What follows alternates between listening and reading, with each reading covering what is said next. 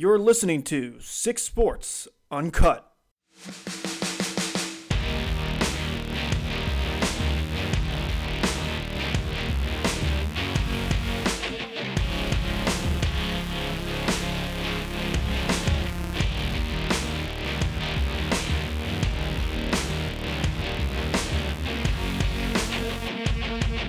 Hey everyone, you are listening to Six Sports Uncut.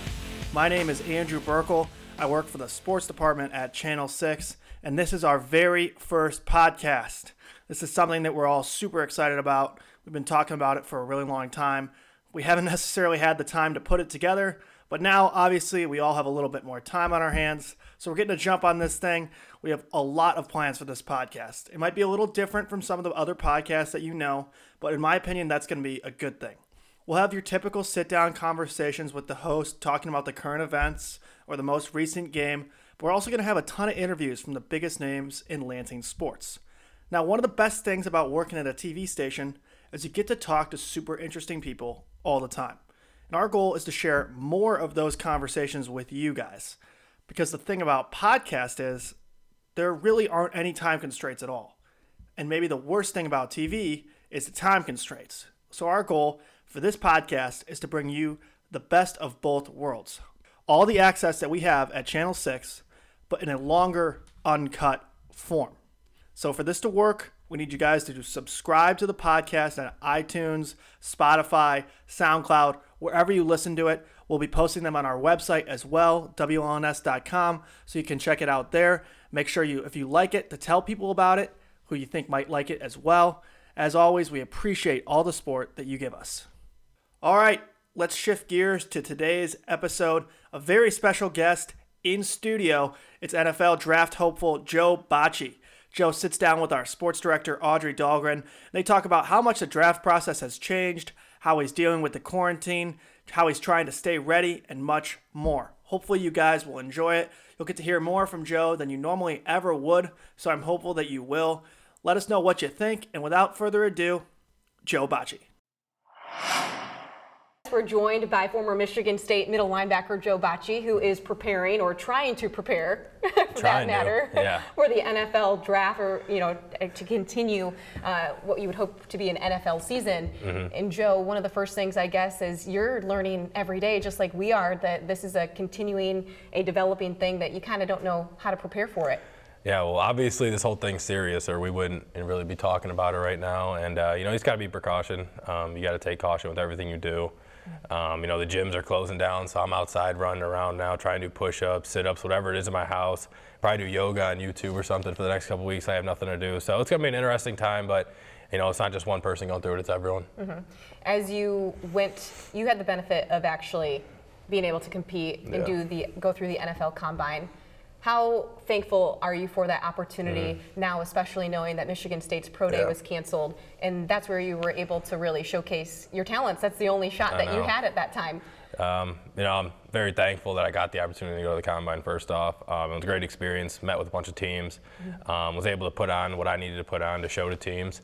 Um, so when pro day came, you know, I really wasn't going to do much other than the position drills. Um, I felt uh, You know, pretty confident what I did there at the Combine, my numbers, um, a couple things I could have done better, but you know, risk reward thing, I thought I was gonna be good with all that and just do you know all linebacker drills at pro day, and now you know last Wednesday that gets canceled, so now everything's up in the air. It's a crazy time right now. Mm-hmm. What did you like about what you did in Indianapolis? Yeah. What did N F L teams, what were they impressed with? I think I impressed teams with one-on-one meetings, uh, mm-hmm. talking to coaches, drawing up defense, my football I Q, my knowledge for the game. Mm-hmm. uh, I feel like that's what kind of sets me apart from other people. And that's why I think this time right here for pro day and these private meetings, the private interview, private interviews would have been huge for me, because uh, this is where I shine at. I can go watch film, I can draw stuff up, um, I can go out to the field and do different movements and look good with it and look smooth with it. So uh, this time right here, you know, it's tough for everyone, but I would have loved to have it, that's for sure. You have been doing things differently in a sense, or I guess N F L teams have been doing things yeah. differently with you and other players, just to kind of keep you in the process of, or I guess keep updated, yeah. on, keep, you know, on things. Yeah, a lot what, different. Um, can you give us some stories and examples of what teams are doing with you right now to yeah. just not gauge your interest, but about thirty get to know you? Yeah, about thirty minutes ago, I had my you know first FaceTime uh, meeting with the the Detroit Lions actually, and Uh, Coach Ty, we just talked, uh, drew up a couple of plays, and he told me, you know, you got a piece of pen and paper, and I'm in an Airbnb, so I'm looking around. I'm like, oh, my God, I don't have any. He's like, it's all right, it's all right, just explain it to me. So it's definitely something different that you're going through right now. Yeah. Um, just trying to get used to it. I'm probably going to go buy some pen and paper now for the next one, so I'm prepared. Yeah. But, uh, you know, it's definitely a little different, FaceTiming a coach, seeing him have headphones in. He's trying to draw up different plays, lead I S O, and I got to try and echo it back over a camera. Mm-hmm. But, uh, you know, got to do what you got to do right now. How do you hope, too, that the N F L continues to go forward with the draft? I know yeah. there's a lot of plans in place. You know, they they got rid of all of the public events. Mm-hmm. They also decided that they were going to try to do like a virtual draft in a way or something. But how do you hope that no matter yeah. what, Roger Goodell finds a way to make it happen? Yeah, well, you know, I hope it happens. I hope it happens a month from today, because uh, yeah, March twenty-third, mm-hmm. day, so a, a month from today. Um, you know, I hope it goes through. I hope to hear my name called and uh, just get to a place. You know, that's my biggest thing. I just want to find out what's going to happen. You know, this unknown, you know, mm-hmm. factor that we have right now for a bunch of the guys trying to follow their dreams. And you know, you can be up in New England, you can be out in San Diego or uh, Arizona, L A, wherever it is. You could be all over the place, and that's what I want to find out, where I'm going to be, uh, get my foot in the door, and then just go from there. You mentioned too that your training facility where you're at yeah. right now has you just found out today that you can no longer go there to work out. Yeah, so got my last workout in, finished about an hour ago. Okay. So now it's, you know, up in the air. So like I said, I'll be back outside, back to just doing push-ups, sit-ups like I'm a little kid again, growing up at home,